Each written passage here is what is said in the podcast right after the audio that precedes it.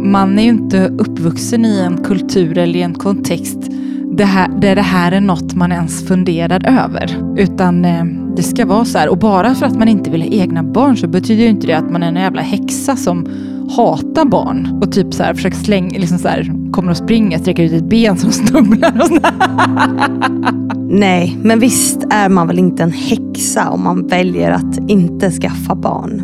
Det valet, det gjorde Charlotte. För hon var tvungen att göra det. Men hur landar man i att känna sig trygg i ett sådant beslut?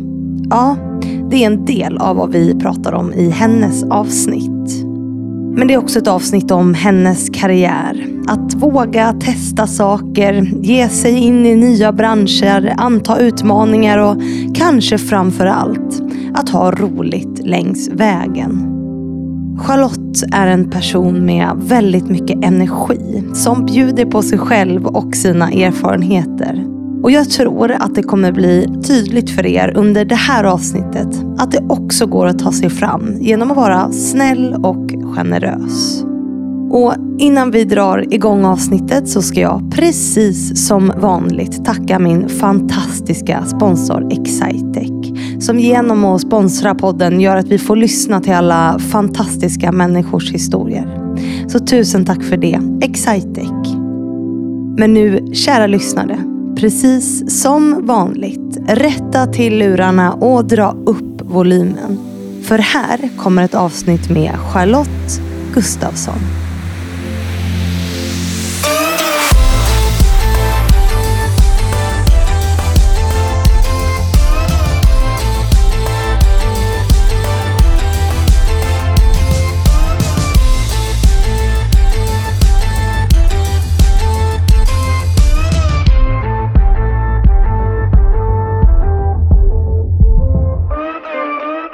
Säger vi hej och varmt välkommen till Charlotte Gustafsson. Varmt välkommen hit. Du, tusen tack, tusen tack. Ja, och det, är ju, det här är ju en rolig historia. Eh, nu sitter vi hemma hos mig i min soffa med Flisan. Vi har redan spelat in ett avsnitt en gång för typ två veckor sedan, ungefär tror jag det var. Mm, ja. Ett superduper jätte, jättebra avsnitt. ja, jag var nöjd med det. Ja. Ja, jag var också jättenöjd och åkte därifrån och bara kände sån energi av att ha träffat dig och vi hade ett så bra, nej men det var så härligt. Ehm, vi, vi klickade ju väldigt fort. Eh, Ja. Det var jättehärligt att känna. Och så är det ju med vissa människor. Ehm, men sen så är det ju så att jag spelar in min podd på en hårddisk. Och Lite old school. har nu lärt mig att jag också ska göra en säkerhetskopia på iCloud för att min hårddisk gick sönder. Och eh, jag har inga avsnitt. Så då ringde jag dig i panik och bara, kan du snälla komma hem till mig? Studion är upptagen um, och nu sitter vi här i min soffa. Ja, och jag har reflekterat så mycket på varför vi sitter här överhuvudtaget. Jag tänkte så här, vad var det vi pratade om sist som universum bara nej, nej, nej, för fasen, det där kan ni inte säga.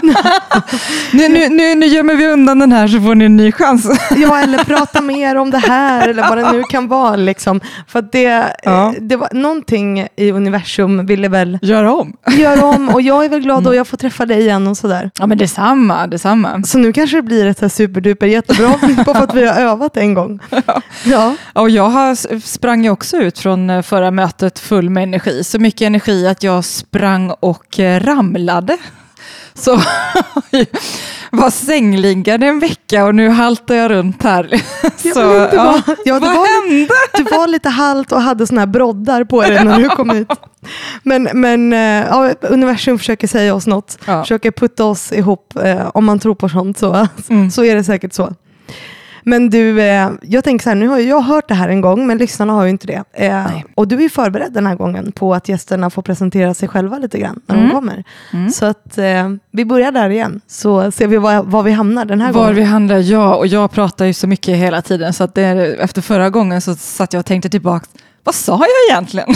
Ja, precis. För du vet när man har kemi och flow så går man därifrån och så bara, jag har ingen aning om vad vi pratade om. Nej. Eh, men eh, nej, jag eh, kommer från Värmland från början, eh, från ett jättelitet ställe som heter Fagerås. Och du kom ju inte alls så långt därifrån heller, eller Nej, hur? jag har bott i Karlstad, i Ja. Edsvalla som ju liksom är på samma Ja. avfart i, utanför Karlstad. Vad är det, 20 minuter utanför Karlstad ungefär? Precis, precis. Eh, ja. ja. så vi har ju verkligen eh, gemensamma, eller ja, jag bodde där i två år, men, men Fagerås känner jag till Mm. Ja, men precis. Och det var ju då en, en eh, eh, innan de drog om eh, vägar så att eh, man kunde åka smidigt mellan de stora orterna så var ju det här den här klassiska sträckan där det blev 50 och man bara åh suck liksom, nu är det 50. Jaha, det ligger en mack här. Ja, ja, men eftersom vi i princip står still kan vi lika gärna gå av här. Ja, och- och tanka, gå på toa och så här.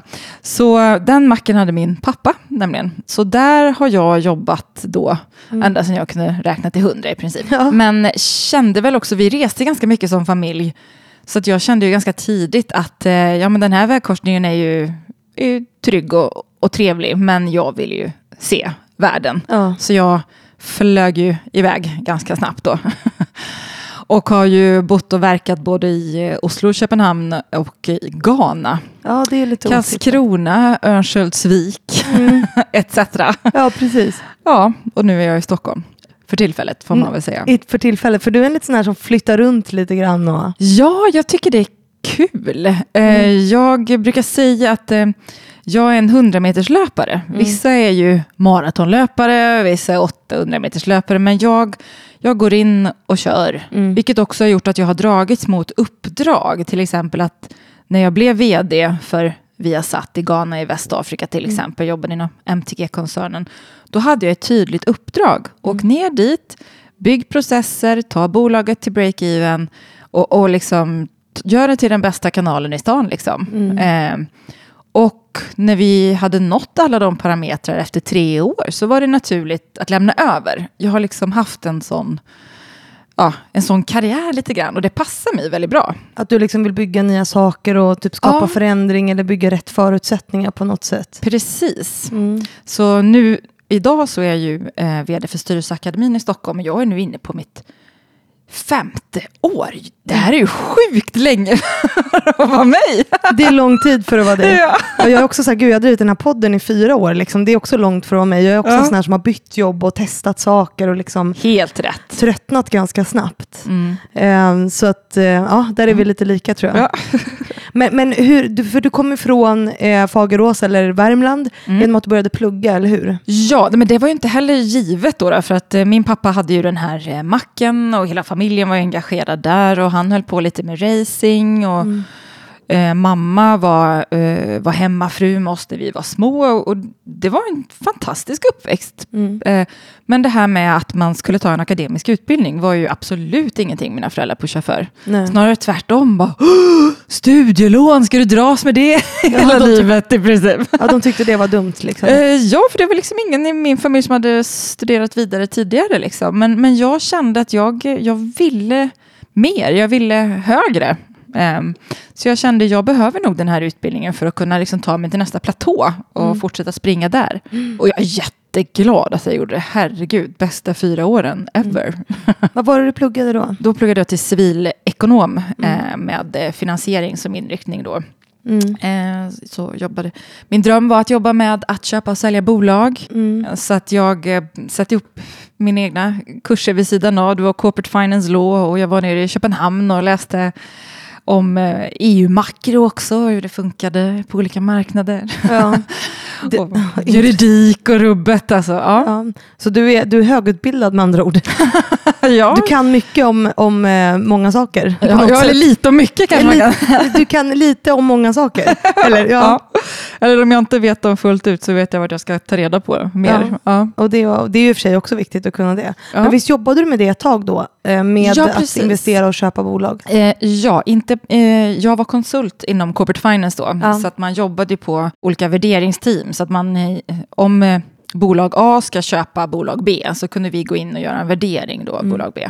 Och det var jättekul, för att när man ska sätta ett värde på ett bolag, då får man ju gå in och titta, okej, okay, hur går, alltså givetvis tittar man ju bakåt och nuläge, liksom, för att försöka få en bild av vad det är för verksamhet. Men sen, det roliga är ju när man sitter och modellerar framåt. Jaha, mm. vad tror vi det finns för intjäning här då? Eller bolaget som ska köpa liksom det här eh, objektet. Ja, men finns det några synergier där? Är det några kostnader direkt vi kan kapa i bolag B för att det går in under A? Mm. Alltså, så du vet när man sitter där och bara liksom försöker se de här äh, affärsmöjligheterna, då du vet jag älskade ju verkligen det. Oh. Men när man är konsult, då gör man ju den här rapporten, sätter värdeintervall och så, hej då. Mm. Och efter ett tag så bara kände jag så här, men hur gick det för det där bolaget egentligen? Alltså jag, alltså jag skulle vilja vara med och vara liksom operativ. Mm, och vara med i processen. Liksom Exakt, ja. vara med innan och efter. Och, för det, jag har ju full respekt för att det är liksom, när man sitter och gör de här kalkylerna, det kräver ju, det kräver ju lite skill. Mm. Men alltså, det går ju inte att jämföra med att sen vara operativt och göra, alltså genomföra de här planerna. Nej. Det är då måste man ju ha people skills, man måste in och grotta i organisationerna. Så det kanske är lätt att säga att vi har de här synergierna nu. Vi ska bara säga upp 70 pers. Ja, men hur kul, hur kul är det då? Skitkul. Ja, nej, så då, då kände jag fasen, jag behöver den här operativa pusselbiten också. Jag var lite mm. nyfiken på den och det var mm. då jag hamnade i MTG och Kinneviks svängen och sen hamnade i Ghana då. Bara hipp som happ. lite sådär, sådär som man gör. Ja, det bara blev så. Ja.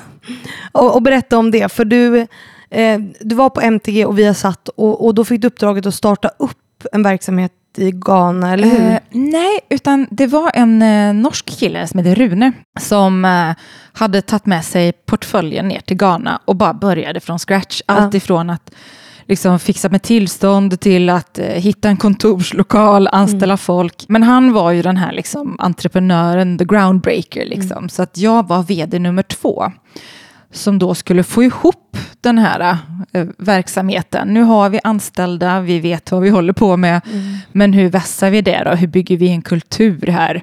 Hur tar vi verksamheten till break-even? Och det blev väl lite mera finhantverk då ja, i det. Eh, bygga människor, individer. Eh, och det var ju det roligaste jag gjort.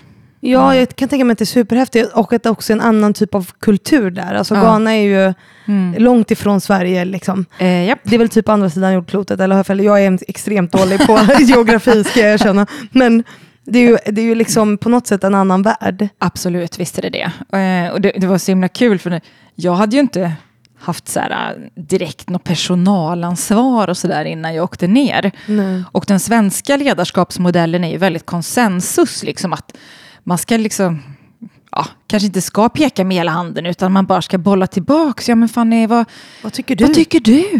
Hur skulle du ha gjort om du vore jag? Ja. Så kommer jag ner då, 31 år, eh, ner till Ghana bara... Det är ungt alltså. Ja, förlåt. Eh, ja. alltså, jag, jag är bara 33, jag känner mig gammal men ja, förlåt. Ja, nej men, eh, och så sitter jag liksom med min försäljningsdirektör liksom, som är en eh, välvuxen ghanansk man, eller min head of operations som höll på med ansvarig för all teknik och broadcast center, liksom, ut, så att vi fick ut våra sändningar. Och så säger jag, ja, vad tycker du? De bara, men vad är helt, vad, what the fuck liksom? Har de skickat ner dig från Sverige för att fråga vad jag tycker ja, om det här? Ja. Jaha, ja, nej, um, uh, vi, vi, vi gör så här. så, då, då, ska man liksom peka lite mer ja, med Man ska handen. vara liksom lite diktator och man är van att ta order på något mm. sätt. Och det var liksom så här, innan jag fattade det, så när man väl började sätta ner foten, det var också lite läskigt, eh, men sen var det så otroligt skönt för att hela tiden fick jag så här, ja men vad tycker jag om det här? Vad säger min erfarenhet om det här? Mm. Så att, eh, jag blev bra på att fatta beslut där nere. Mm. Och sen när man hade jobbat med ledningsgruppen en längre tid, då kunde man ju så här, ja men Samuel, liksom, vad, jag funderar på den här banan, men du har ju ändå jobbat med det här, liksom. hur, hur ska vi lösa det tillsammans? Då mm. kunde man börja lägga över det, för då mm. handlar det om att stärka dem som ledare och dem som eh, individer och så att de blir bättre på sitt jobb. Så då, då kunde man bli coachande på ett annat sätt. Mm. Men jag var tvungen att ja, prove my worth först. Ja, Liksom. men att typ stärka din position lite grann på något sätt. Ja, eh, för att många har ju frågat hur det kanske framförallt var att vara kvinna där nere. Så. Mm. Och det lite ironiska i det hela det är att eh, i alla fall i, i Ghana då, så att om det är stora internationella bolag så har ju de en del expats såklart i sina verksamheter. Och då är det precis som att de som lokala som jobbar där bara okej, den här expaten är ju här för att den är väldigt bra på det här området. Och vi har precis startat upp så de liksom de tar lid. Eh, för de bara, ah, men det här är nog någon, det här är ju, den här personen hade ju aldrig hamnat här om de inte hade varit grymma liksom. Nej. Och att jag dessutom var kvinna, då var det så här, och är hon brud dessutom, då måste hon ju vara typ tusen gånger bättre än killarna. Ja. Så istället för att kanske, som man har fått gjort själv som kvinna några gånger i Sverige, försöka liksom så här, göra sig hörd, så var det så här, åh gud, Då blev det typ mer respektingivande. Åh, hon är oh, kvinna shit. Hon- och... Ja, i och för sig, det är ju inte, det är inte bra. ung. Nej, men hon är brud och ung och bara, Och blond. wow, ja. Ja. holy cow, Ja. hon måste ju ha utkonkurrerat alla snubbarna. ja, precis. Så nej, jag, hade, jag upplevde aldrig några problem eh, med liksom authority där Nej. på det sättet. Nej. Så det var, det var, rätt, eh, det var rätt häftigt. Så då Mm. fick man ju verkligen fort som ögat fylla de skorna också. Ja, men precis. Så att man... Eh, Men hur, var inte det läskigt då? Att behöva fylla de skorna eller? Det var lite det du pratade om innan, att liksom våga ta beslut och... ja, nej men det, åh, det var... Nej, jag, jag, jag trivs så bra med det. Ja. Det var så roligt för på den tiden eh, hade MTG såna här självskattning. Ja, men du vet så här, ja, men nu är det ju så här röd och blå och grön och alla de här eh, Mm, färgerna. färg, exakt de här. eh, Att om man är röd är man bestämd och är man blå är man analytisk och du vet så här. Och då fick man göra två stycken test då. Ett hur man var i sitt yrke och ett hur man var i sitt eh, eh, privat. Mm. Och tanken då här var ju att man ska vara sig, om man är sig själv så mycket det bara går, att man har ett jobb där man också kommer till sin rätt och inte behöver Anpassa. anpassa sig, så torde det ju ta mindre energi av en om man borde liksom, så att det, ja, det bästa är väl att försöka hitta då en match där. Mm. Eh, Men när jag då började i Ghana så fick jag gå parallellt med Rune. Så då var jag ju COO, alltså vice vd, under ett halvårsperiod. Och när jag då gjorde, för jag, på den tiden var jag väldigt gul, outgoing och väldigt röd, väldigt bestämd. Liksom så här. Men nej, eftersom jag var COO och höll i operations på ett annat sätt så var jag tvungen att vara mer blå. Mm. Jag var tvungen att vara mer grön. Grön är då omtänksam, liksom, för att jag hade med personal att göra på ett annat sätt. Men så då var det liksom inte en match. Nej. Men sen den dagen när jag blev vd och hade hela ansvaret, då bara boom. Ja, då, då- var det 100% match. Då, var det, då var det rätt. Liksom. Då, var, då var det rätt och jag ja, kan tänka tillbaka på det och tycka att det var ganska lustigt. Sen får man väl tycka vad man vill om sådana där tester, men det här handlar ju lite om hur man kommunicerar då i andra Ja, men och det är en typ av vägvisning. Liksom. Ja, Jag är ju också röd-gul. Mm. Och det har du märkt, min blå sida är ju sådär. I morse ett sms. Du bokade precis om eh, våran bokning till 6 mars. Jag bara, ja, förlåt. Administration är inte min grej. Riktigt.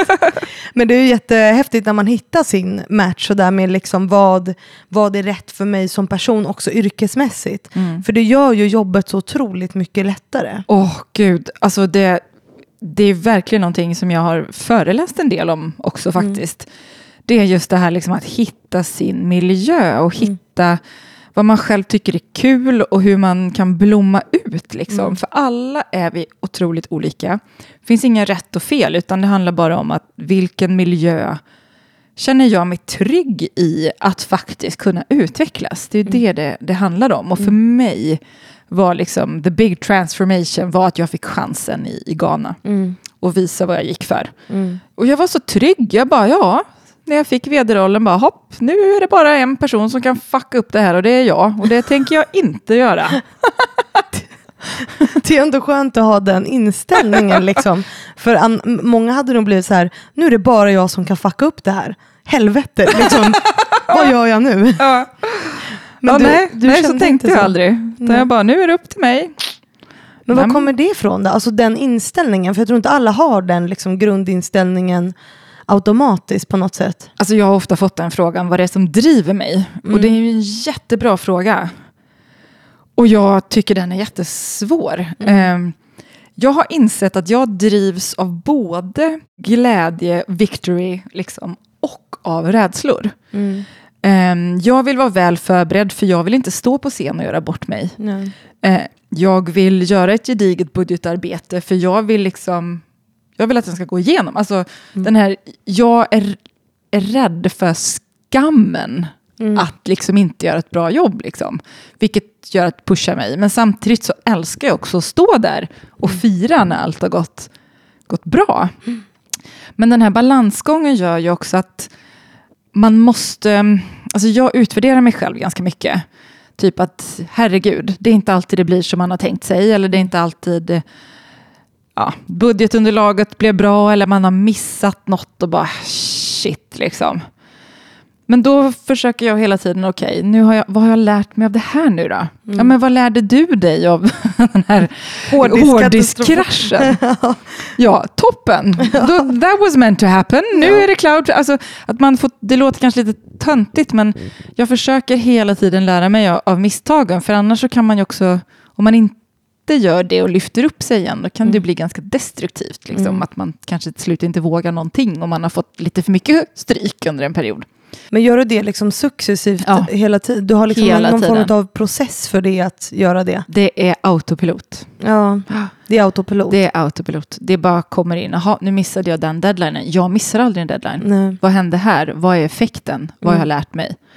Ehm, ja, det... Jag bryter ihop och så kör jag en analys och så, ja, Springer du vidare på något så sätt? går, jag, går jag vidare och, och, och tar med mig eh, saker vidare liksom, så gott det går. Men gör inte det också då att, det, att man liksom inte slår ner på sig själv lika mycket?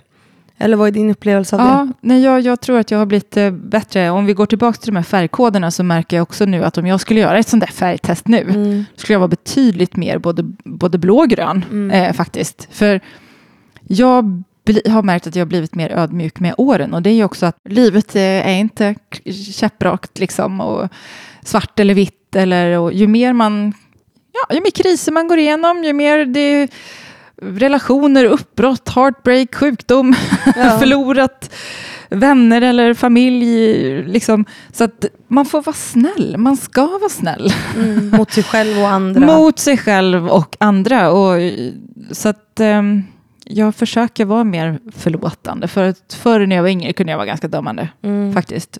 Noll tålamod och himla med ögonen åt folk som inte fattar direkt. Och så här, det skulle jag aldrig göra nu. Nu är förmodligen jag en av de som fattar minst. Som nu bara kanske inte fattar minst, men som Nej. kanske inte lägger in så mycket prestige i det. eh, prestige Nej. Nej. i det. Nej, så jag, jag känner mig mycket mer, mycket mer tillfreds nu liksom, och, Mm. att, eh, och mer förlåtande. För att i syvende och sist så tror jag att alla människor vill göra ett bra jobb. Mm. Och ibland blir det fel. Jag tror det är sällan det går runt massa människor vars livsuppgift är att paja för Gud och allt. Liksom. Nej, det, fin- det finns ju folk som vaknar på morgonen och vill vara liksom praktarslen, så som jag brukar säga. Mm. Men, men eh, de är ju ganska få. Ja, och ofta så om man börjar skrapa lite på ytan så även idioter eller och, vad sa du, praktarslen, Ja. ja, då är det nog något som skaver hos dem. Då har de fått skit från någon eller de har de dåligt. Ja. Så ofta går det liksom, finns det en anledning till det. Mm. Jag vet inte, det kanske blir flummigt här nu men Ja, det, får, det, får vara flum. flummigt. det får vara flummigt. Vi sitter här hemma i min soffa och flummar loss lite. Det, det gör inget, Nej, tänker jag. härligt. Men du var klar i Ghana efter tre Ja, år, tre år. Och Mm. då blev det Östersund Örnsköldsvik. Örnsköldsvik, ja, ja. ja. eh, och Modo Hockey. Hockey. Ja. Ja. Berätta om det. Hur hamnade du i Modo Hockey? för det är ju liksom så här, vi har satt vd eh, i Ghana till liksom Örnsköldsvik, eh, Modo Hockey. Alltså det är ganska så långt ifrån varandra. Ja, jag vet. Det är många som, eller i stort sett alla höjer på ögonbrynen. Bara, "Ö, vad Ja, hände där? Ja. Nej, men eh, jag tycker så här att ju mer man reser och ju mer man, man jobbar på olika orter så krymper ju verkligen världen. Mm. Eh, hade jag bott kvar i Fagerås och hade velat haft ett nytt jobb, då hade jag ju tittat i Karlstad, Arvika med omnejd Mm. efter jobb och hittat något där, toppen. Men nu hade jag bott i Accra i tre år och kände, gud, jag skulle kunna flytta till Dubai, jag skulle kunna flytta till Hongkong eller kanske Brasilien. Ja, Så blev det så. ja så blev jag fick, ja. Förlåt. ja. Allt är bara så kul och då är det så svårt att fokusera. Mm. Så att jag hade pratat en del med min vän Tina Turner, eh, som många känner. Kartläsare, Let's Dance och världsmästare och värmlänning också. Ja, Tina Turner, hon är, hon, och det, det berättade jag för dig sist, men lyssnarna har ju inte hört det, att eh, jag träffade henne när jag modererade Women in Technology åt Dell, så var ju hon med. Och hon ska ju vara med i podden, så vi har en bokad poddinspelning snart. Mm. Ehm, men ehm, jag tyckte det var så kul, på julen så spelade vi det här, ett spel, det är något sånt här frågesportspel, eh, om, där man ska vara allmänbildad och jag är extremt dålig på sånt. Men så fick jag en fråga om Tina Turner och jag blev så glad. Jag bara, bara, den här kan jag! så här, supernöjd direkt. Liksom. Och din familj bara, wait, what? Och de bara, vem är Tina Turner? Jag bara, ja jag vet precis vem det är. Så skitglad. Ja, förlåt, ni är kompisar. Och det förvånar inte mig, för ni har lite samma typ av utstrålning och energi. eh, Ja. Faktiskt. Ja, nej, vi blev faktiskt ihop eh, tuttade av en gemensam vän som bara, men herregud att inte ni två känner varandra. Ja, ja. Nej, så då eh, hade jag, snackade jag lite med henne, alltså, gud jag vet inte, jag ska lägga upp nästa steg. Så hon visste ju att jag liksom var, så här, var lite på gång där. Mm. Och så ringer hon mig en dag och säger, du jag var uppe och spelade golf uppe i Övik och eh, Modo Hockey letar ny, ordför- eller en ny vd. Och alltså, det behövs verkligen brudar som dig Mm. och mig själv. Alltså hon var ju själv eh, engagerad i Örebro Hockey en tid. Mm. Hon sa det behövs brudar som oss i, i den här branschen för att städa upp bland alla karlarna. Liksom. Mm. Och jag tänkte, herregud. Ja. Oj! Liksom, jag hade aldrig kommit in på den banan om det inte hade varit för henne. Nej, för du är inte så här ho- värsta Jo, hockeyfantasten. eller fantastiskt är inte, men jag tycker jättebra om hockey. Liksom, Mm. och eh, haft säsongskort i Färjestad då, som är Karlstads lag. Ja. Och hänger alltid, men kollar alltid hockey-VM, allt så här, men det var ju liksom, komma på tanken att jobba med det själv var ju så här, uh, va? Nej. Det var liksom out of... Eller Ja. var inget du hade reflekterat över? Nej, så att jag garvade ju bara och så la vi på. Och sen så fastnade det där hos mig. Och då tänkte jag, ja nu jobbar jag på Viasat i Ghana, vars uppdrag är att få så mycket tv-tittare som möjligt till vår kanal.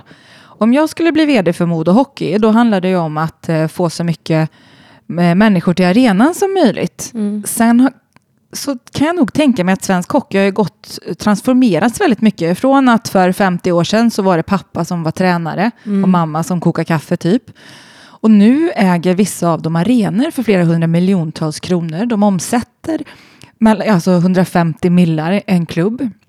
De har både restaurang och det är merchandise och det är alltså och sen så alltså bygga liksom intresse också kring hockeyspelare så kan man jobba mycket med content då, rörlig bild och så här. Jag bara, men vad fasen, det är ju inte så långt ifrån tv ändå. Sen var det viktigt för mig att Modo faktiskt ägde sin arena också, för då har man ju väldigt många fler dagar på året man kan jobba med intäktsförsörjning. Man kan ha Mello till exempel. Ja. Eh, man kan ha konferenser och liknande. Så helt plötsligt bara, jag kom, jag liksom, när vi pratar om det här så har jag ett minne av mitt sovrum i Ghana där jag hade en treadmill. Där jag liksom sprang på treadmillen och verkligen så här, det ena efter det andra bara klickade i huvudet bara. Ja. Nej men alltså det här, det här är ju fan möjligt alltså. Mm, det skulle vara kul. Liksom. Ja. Ja. Och på den vägen var det. Mm. Men du var väl en av de första kvinnorna som liksom hade en vd-position inom hockeyn, eller hur? Ja, i den högsta ligan i alla fall, Mm. eh, SHL då. Eh, det har funnits en del kvinnor tidigare eh, under Hockeyallsvenskan, men det är också svensk elithockey, liksom. Mm. både i Marianne Dark i Södertälje och Jenny Silverstrand som var i Djurgården, Okej. eh, Mm. bland annat, för att nämna några. De råkar också vara vänner till mig nu, Ja, så då fick de hänga med här. såklart. såklart. Nej, men det slog ju verkligen ner som en, eh, som en bomb. Och det var nog inte någon riktigt beredd på. Nej. Jag gick och la mig på kvällen och så skrev jag så här, hej hej, imorgon åker jag upp till Övik, jag ska bli vd för Modo hörni, skrev jag på Facebook. Ja.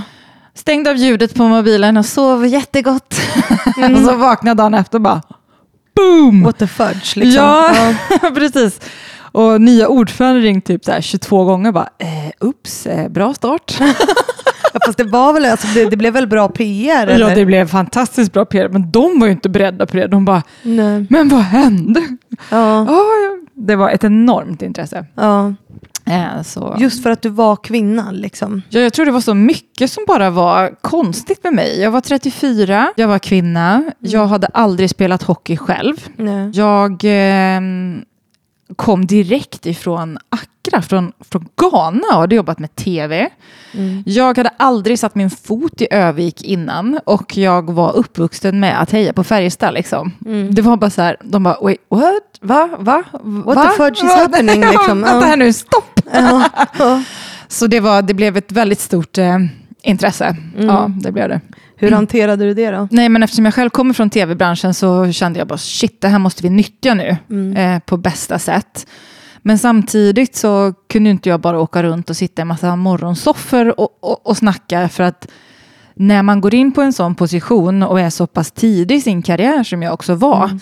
Då blir också fallhöjden väldigt stor. Mm. Um, tidigare vd där hade liksom varit kanske så här, män från bygden som kanske flyttar hem för att avsluta en lång karriär in i stan liksom och flyttar hem och man kan jobba långsiktigt på ett annat sätt. Jag visste ju liksom att om inte jag får ordning på det här så kommer jag typ inte få något nytt jobb. Och Då är är inte kört. ens jag 40, hjälp!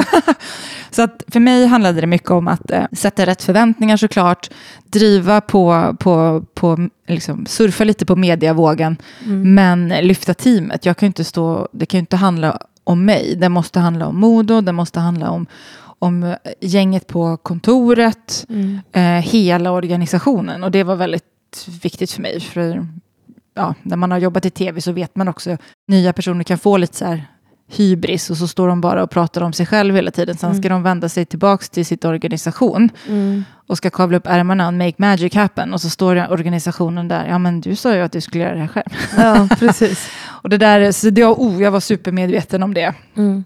Tackade nej till en hel del grejer också, för jag bara kände, men herregud, måste, vi måste jobba. Mm. Så. Fast å andra sidan så, en tanke som slår mig när, när du säger det, det är att den kritiken hade nog inte en man fått på samma sätt. Nej, gud nej. Som hade velat stå i, alltså, som hade stått i centrum och kommit Mm. in. Den personen som är man hade ju inte behövt tänka på det. Nej. Och det där är så intressant för jag, jag är ju van att när man är vd så är man, jag brukar säga att man är på scen hela tiden. Ja. Eh, folk tittar på en så här och läser av en, och man är liksom en, en förebild liksom lite.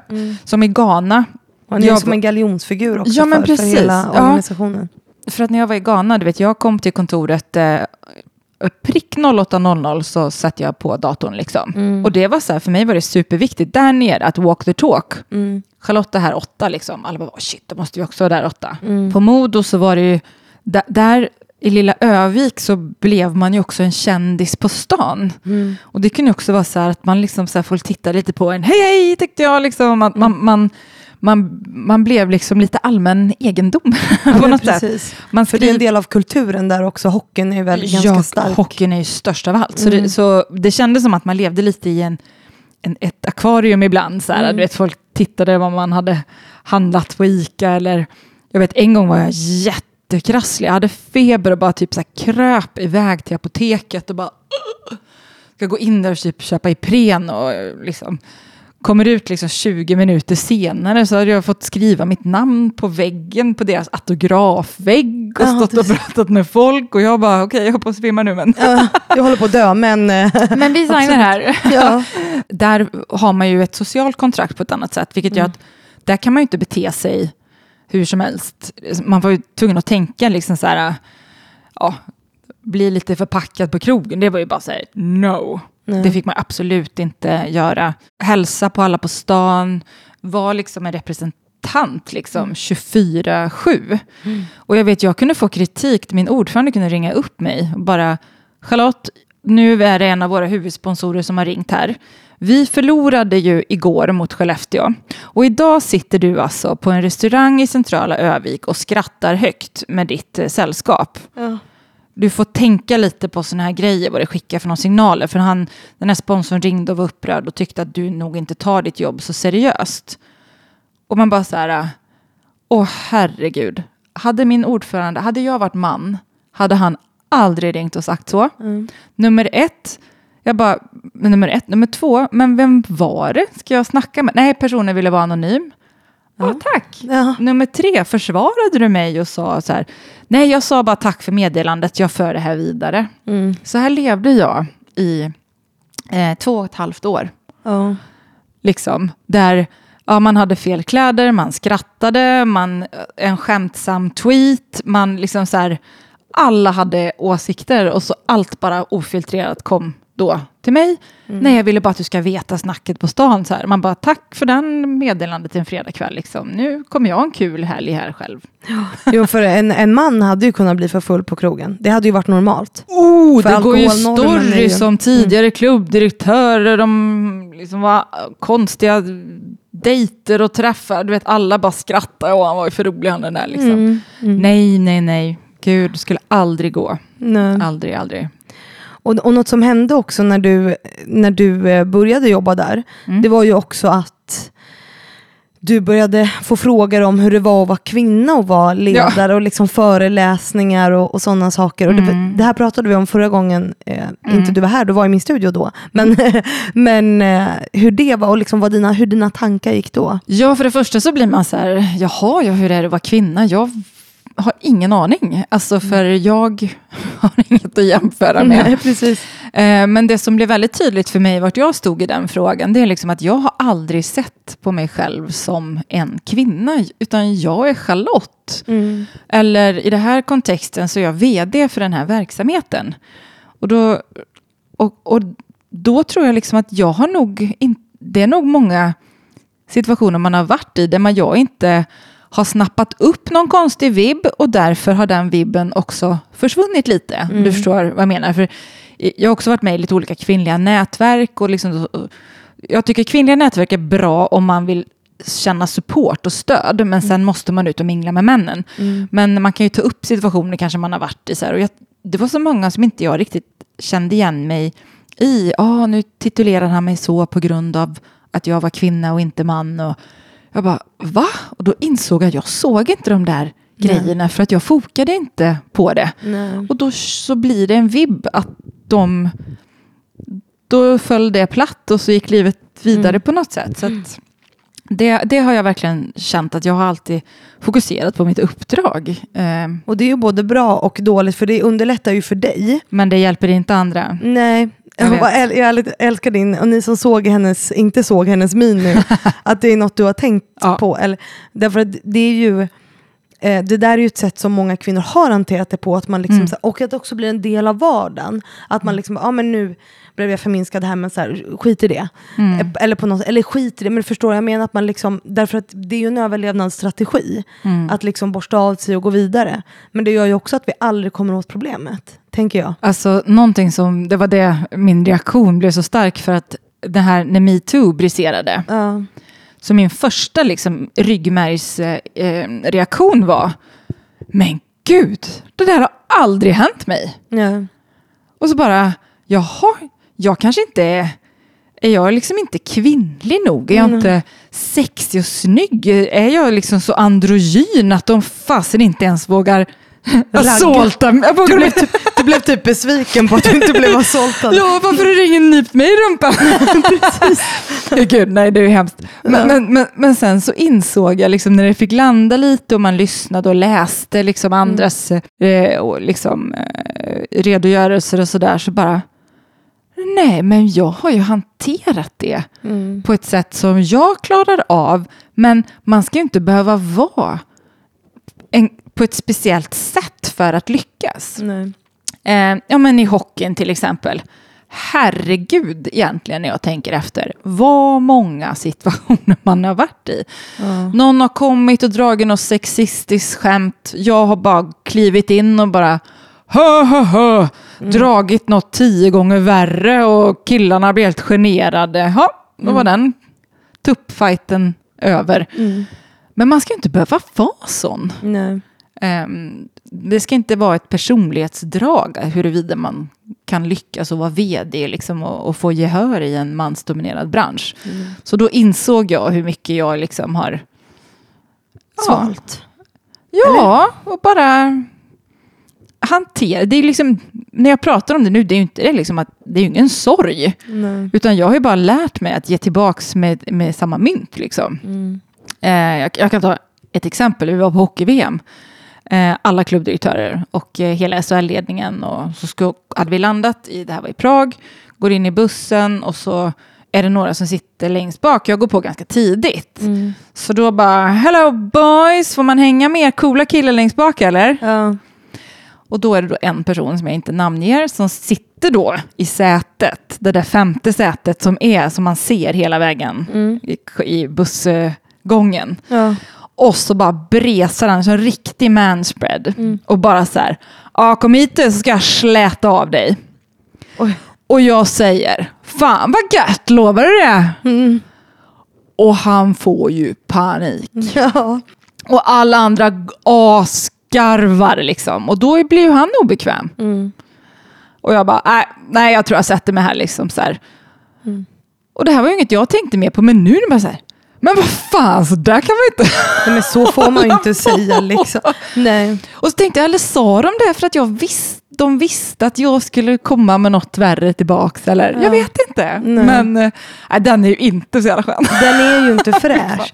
Och det tar mig också tillbaka till det vi pratade om innan, det här att människor inte vaknar på morgonen och vill vara praktarslen eller beter sig som idioter på det där sättet. Nej.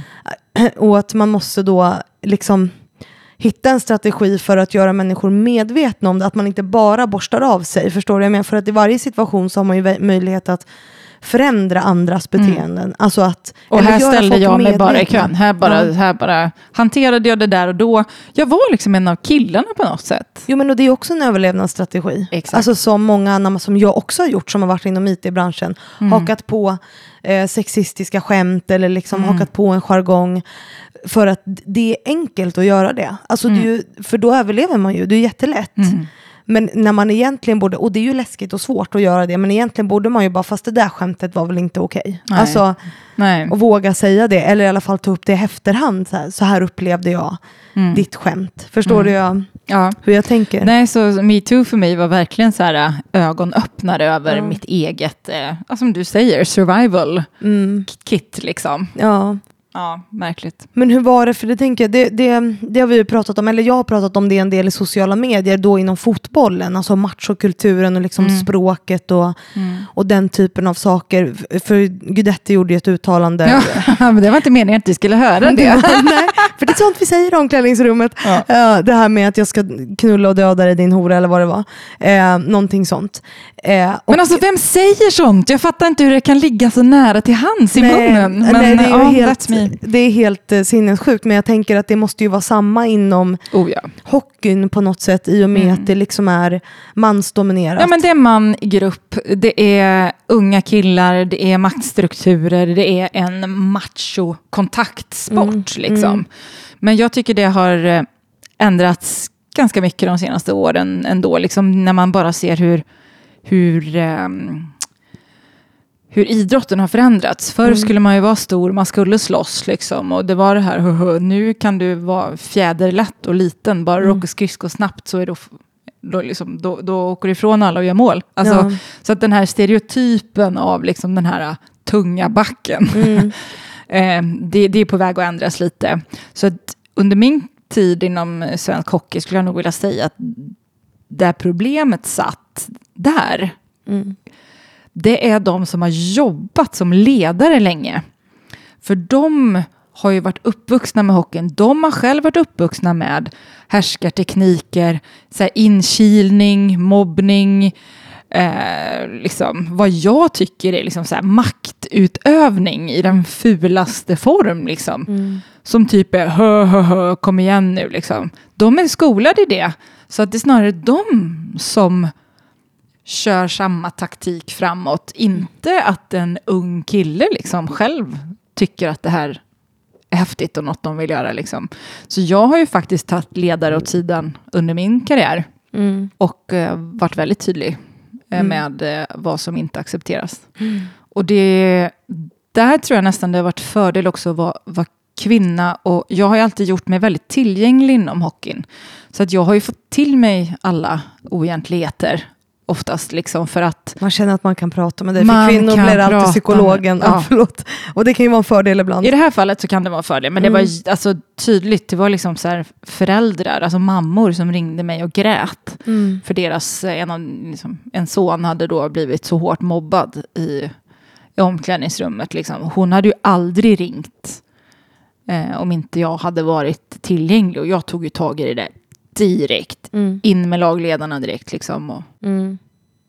Hur möttes du av det? Eller vad, liksom, vad blev reaktionen från ledarna? Nej, men reaktionen från ledarna är så här, ja, jag kan ju då passa på att tillägga att jag utöver Modo Hockey så har jag ju varit vd för Karlskrona Hockey också. Mm, så att jag, har ju, jag, har ju, jag har ju många år inom hockeyn. Ja, precis. Så det är inte specifikt Modo vi pratar om så Nej. fort vi pratar hockey. Eh, utan jag har även varit i Karlskrona. Och eh, nej men där är det ju, ledarna blir ju ofta paffa liksom. Och, och då har jag ju märkt att det är ju på grund av att de alltid det, det, det är så normaliserat Mm. att de ser inte riktigt varför jag blir så upprörd. Nej. Så. Nej. Men eh, det är ju inget som inte vi har kunnat lösa. Liksom. Nej. Att, eh, Nej, för de är ju ofta svårast att ändra på de här gamla rävarna som jag brukar kalla dem för. nej men, och, ja, men det blir liksom lite så här, eh, så här um, privatskolepenalismen. Liksom. Mm, mm. Men jag fick utstå det där och, och jag överlevde ju. Varför Ja. ska vi ta i med silkeshandskarna på de här nya generationerna? Ja, men Alltså det precis. blir lite det, Mm.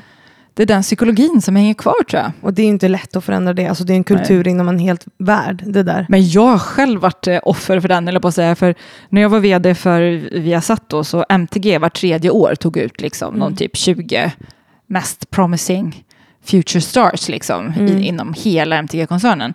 Och så flögs vi till New York och där var det ungefär som att vi hade varit med i ett avsnitt av Donald Trumps The Apprentice. Ja, okej. Du vet, you're fired, hit och dit, upp mitt i natten, gjorde case, fick så här, äh, och vi klarade fick vi så blåa skjortor med vit krage, så Gordon Gecko finanskläder, röda hängslen, alltså det var, det var så jävla show från morgon Oj. till kväll, man var helt utbränd liksom och, Och snacka och blev stereotypt. utskälld, liksom, de, man stod och höll presentationer och de försökte knäcka en och det var liksom så här, "Åh!" Mm. Ja. Tre år senare skulle nästa kull åka och då var det en ny vd för MTG. Så då hade de bara, ja ni är ju vår framtid. Såklart. Mm. Så låt oss ha det lite härligt i New York, brainstorma, komma på lite nya verksamheter, idéer, ut och käka, liksom, bygga liksom så här, eh, motivation och eh, tillhörighet, liksom, engagemang. Jag bara, vad fan. och då satt jag där, förstår du Fanny? Ah, det är inget tag i ungdomarna. Idag. Jag, jag fick stå på Brooklyn Bridge fyra på morgonen och spela in en promo för en rysk tv-kanal. Liksom, och de fick gå och käka middag. Liksom. Ja. Oj, nej, de där kommer det inte bli något av. Men det är ändå kul att du har fått den insikten på något sätt. Att det är liksom, att du bara, oh shit, jag var också där på något sätt. Ja, och så bara, but wait. och vi bodde på The Standard Hotel och det var helt nytt då. Jag sov, första natten sov jag två timmar, andra natten sov jag tre timmar. Ja. Och jag bara, varför bokar ni oss på det här fina hotellet? Som var, det var the shit då. Mm. Det var liksom så här, vi, vi kunde gå in på en restaurang och så beställ vad ni vill från menyn. Värsta goda maträtten och precis när man ska sätta tänderna i den. Ja, eller så kan ni gå iväg och jobba med ert grupparbete som kan vara klart klockan 6.30 imorgon. Jag noterar vilka som sitter kvar och äter. Man bara, fuck.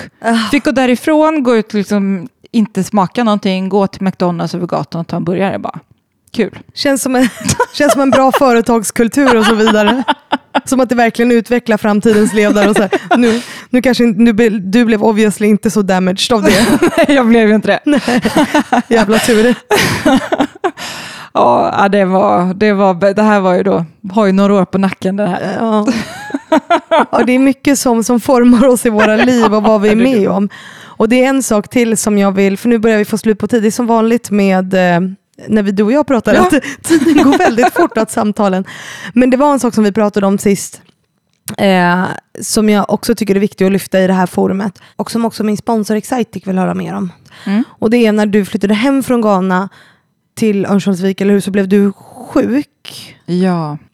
Och, och, och vad, liksom, vad det ledde till, tänker jag. För, det, och den, för den frågan pratade vi om sist. Ja, ehm, när jag kände ju då, liksom när jag flyttade hem till Sverige, jag var ju då 34, så ja, nu ska man väl ha barn och sånt där. Då. Mm. Alltså, jag har ju fattat nu när jag tänkte tillbaks att det där var ju rätt halvhjärtat. Ja. Mm. Hade jag verkligen velat bli mamma, eh, då hade jag nog försökt, i alla fall prövat tidigare. Mm. Men det var precis som att, jaha, det är väl det man gör nu då. Ja. Eh, trots att det aldrig riktigt har varit på agendan. Jag har liksom aldrig tänkt på det. Eh, kommer hem till Sverige då, jaha, eh, och ehm, eh, känner en knöl i mitt bröst och kände att oj, det här var inte bra. Nej. Eh, går och kollar upp och jajamän, jag hade då långt framskriden bröstcancer så det blev ju total panik där. Och eh, det som var liksom motorn till tumören, det som gjorde att den fördubblades liksom så snabbt, det var eh, nivån av östrogen. Mm. Så då sa de, vi behöver kasta dig på cellgifter direkt. Men om du vill bli mamma någon gång i framtiden så vi tar ut lite ägg här nu lite snabbt så kan du ändå välja det sen om du vill.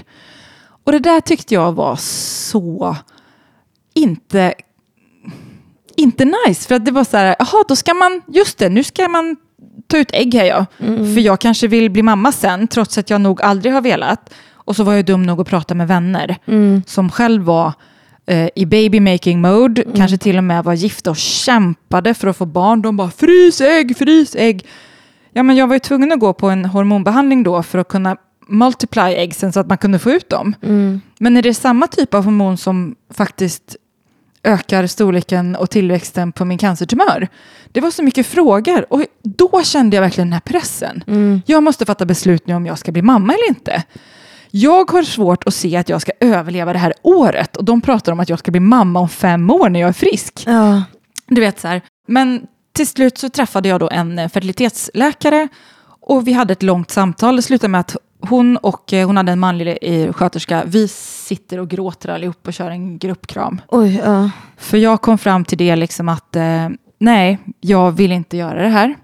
Eh, jag älskar barn, eh, jag, men det finns så många barn i vår, på vår planet som skulle älska att ha mig som mamma. Ja. Och framför allt när jag varit i Ghana, liksom, det är så många barn som far illa och som inte har mat för dagen typ. Och, Mm. och varför ska jag gå igenom den här pressen och stressen bara för att kunna eventuellt säga titta hon har min näsa. Mm. Eller ja, precis. han har mina ögon. Eller, och, och när jag verkligen pratade igenom det så, så kändes det helt rätt. Och jag sa det liksom, ja men Ja, det värsta är väl om man träffar någon kille då och så, som man är kär i och sen när jag säger till honom att jag inte kan få egna barn så kanske han drar. Och då så tittar hon läkaren men ja men då är väl det där en jävla idiot du inte vill hänga med ändå. Ja. Och det var då vi började gråta allihopa. Men vad fint det var, så kommer du ihåg vad det var ni pratade om som fick dig att landa i det? För grejen är att det här är något jag har pratat om väldigt mycket i sociala medier och något som jag möter väldigt mycket. Jag är ju 34 i år eh, och får ofta höra så här, för jag är ju singel och, och du och jag lever ju ganska lika liv. Vi är singlar, vi har hundar, har hund, ja. vi, har hundar vi, liksom, vi är rätt nöjda med det. Liksom. Ja. Men jag får ju ofta möta det Mm. och har pratat väldigt mycket i sociala medier om just den här förväntan på att jag måste träffa någon och skaffa barn och sådär. Mm. Och då möts jag av så många kvinnor som, som säger att de mår jättedåligt av den här stressen. Ja. Eh, och också eh, massor med mammor som upplever att så här, jag älskar mina barn men jag ångrar att jag ska, för att man har gjort det av just den anledningen som du tänkte, så här, nu är det väl dags. Alltså, Och så har man inte tänkt igenom det. Kommer du ihåg liksom vad, vad det var för frågor ni pratade om som gjorde att du... Nej, för det första så mina kompisar här som själva var i baby making mode som jag säger, de vill ju bara väl. De tänkte så här, men Charlotte kanske inte kan tänka klart nu för hon i liksom en enorm livskris. Och det är ju korrekt. Men samtidigt så projicerade ju de deras önskan på mig. Eh, vad de själva ville ha. Istället för att faktiskt, det var ingen som ställde frågan, vad tycker du själv? Utan det var bara, fasen vad bra, du får frysa ägg, fan high five, det vill jag också göra typ. Och sen så hade jag en tjejkompis som bor i Holland som befann sig på Papua New Guinea. Det du snackar vi helt andra sidan jordklotet. Och jag pratade med henne och hon bara så här, men Charlotte, hon var den första och enda av mina vänner som sa, men vad vill du? Ja. Och det låter ju helt sjukt. Men man får ju också komma ihåg att alla mina vänner hemma i Sverige hade ju sån panik över att jag var sjuk också. Så Ja, man, man, man, alla sprang runt som yra höns. Så ingen skugga på dem. Nej. men, men när den frågan kom så bara, nej men jag jag vill inte det här. Jag kommer till och med ihåg vart jag satt, i vilken soffa jag satt i, liksom hos en kompis. Jag kommer ihåg exakt vårt samtal. Nej, men jag vill inte det här. Han bara, nej men fuck it.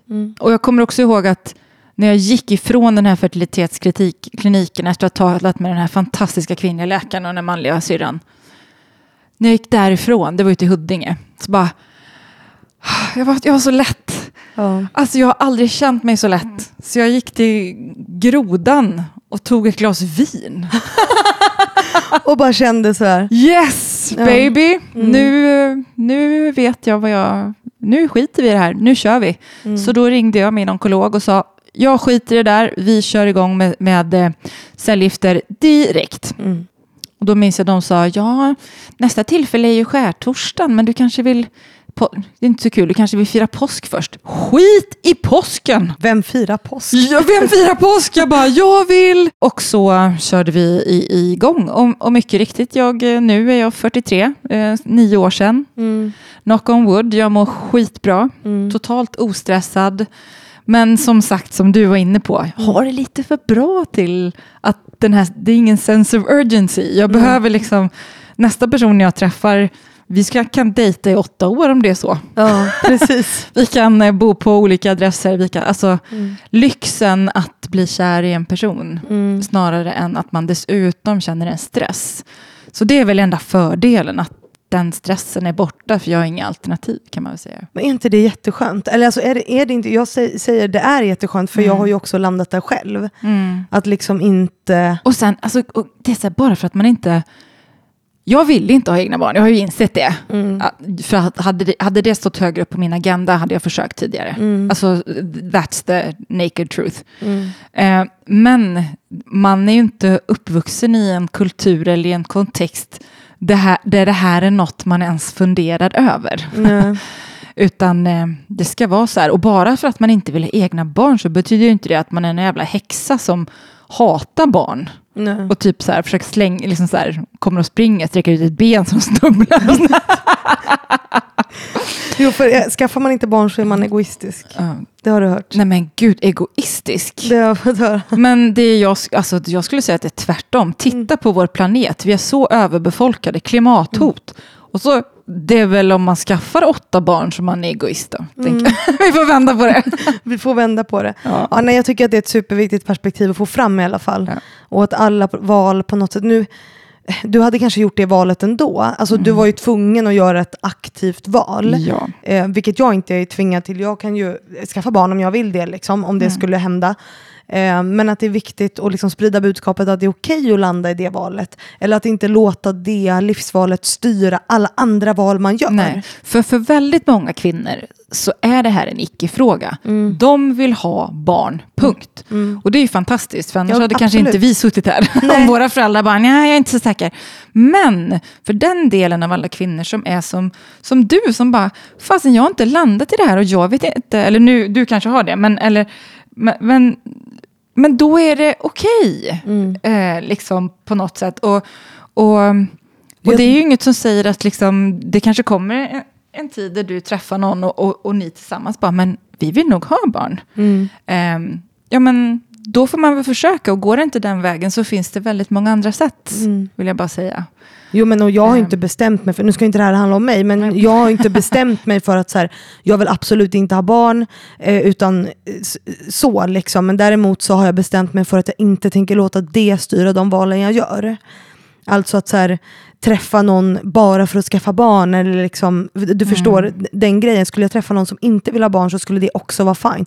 Alltså att det får liksom inte styra min Ja, lycka eller att man sätt. träffar någon som är separerad som har barn sedan Ja. tidigare. Ja, men alltså, det, är ju, det skulle jag lätt kunna göra. Det är ju Absolut. absolut inget som, Nej. och nej, han har barn, då, då väljer jag att inte gå in i den här relationen. Nej. Absolut inte. Men det blir inga e- egna från mig i alla fall. Nej.